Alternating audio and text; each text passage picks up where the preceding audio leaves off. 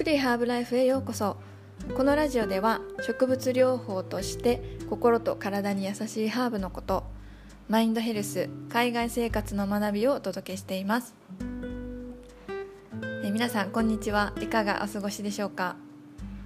え私は今朝朝活をしましてえ免疫を高めるハーブについて少し勉強してきました。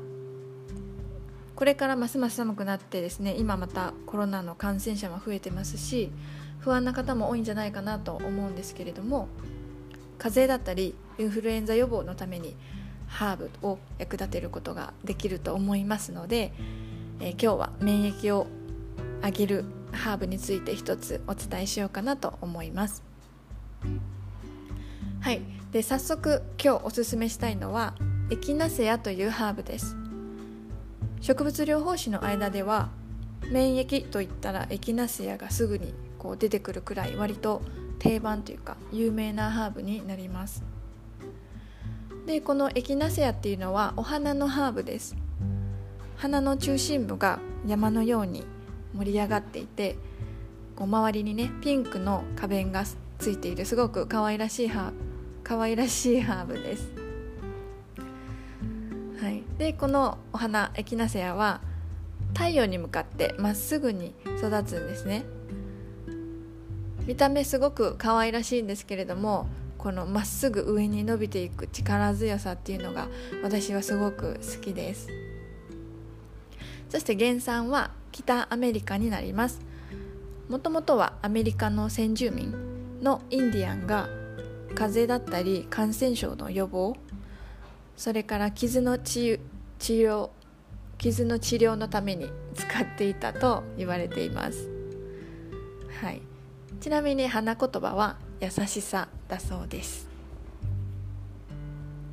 じゃあ具体的にエキナセアはどんな効果があるのかというと大きく2つあります。一つが免疫システムの働きを活性化するという点。そして2つ目が抗菌抗ウイルス作用が期待できるという点です。私たちの体の中は菌だったりウイルスなどの異物が入ってきた時になんか変なもん入ってきたぞと戦ってくれる細胞があるんですけれどもこの細胞自体を増加させる働きっていうのがエキナセアにあります。そしてその細胞たちが異物を退治するとか打ち勝つっていうシステム自体を強化してくれるんですね。なのであの菌やウイルスを鎮静化したり破壊するそういった働きがあると言われています。でさらにエキナセアのいいところっていうのは予防にもなるし発症した際にもあの素早く効果を発揮してくれると言われているところです。もちろんあの個人差はあると思いますしあの症状が悪化したらすぐに病院にね行ってほしいなとは思うんですけれどもあの特に喉だったり鼻上気道と言いますがこの上気道との相性がすごくいいので喉の痛みとか鼻水からくる風それからこうコンコン乾いた咳が出るような時に取り入れるとすごく良いと思います。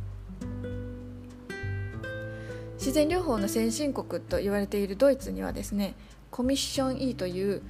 厚生労働省のような国家機関がありますでこの国家機関ではハーブの安全性だったり有効性っていうのを協議しているんですが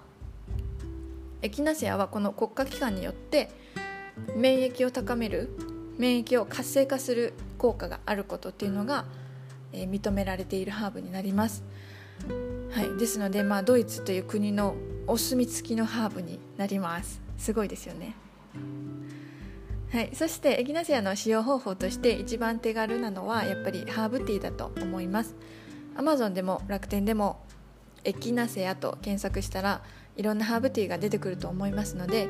あの気になる方はぜひ調べてみてください。はい。最後に注意点をお話ししようかなと思います。あのエキナセアは一応どなたにも安全なハーブではあると言われているんですけれどもあのお子さんは体が小さかったりするのであの大人の量の半分から始めてみるっていうのがいいかなと思います。そしてあの自己免疫疾患などの病気だったりとかもともと持病がある方それから薬を服用されているとか妊婦さんは一度お医者さんに相談されてからの方が安心だと思いますので、はい、あの自分の健康も、まあ、大切な方の健康もねあのハーブを用いて上手にサポートするためにあの取り扱いっていうのは注意していきたいなと私も思っています。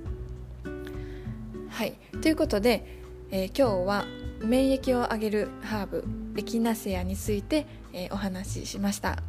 最後まで聞いてくださってありがとうございます、えー、今日も自分に優しく素敵な一日をお過ごしください。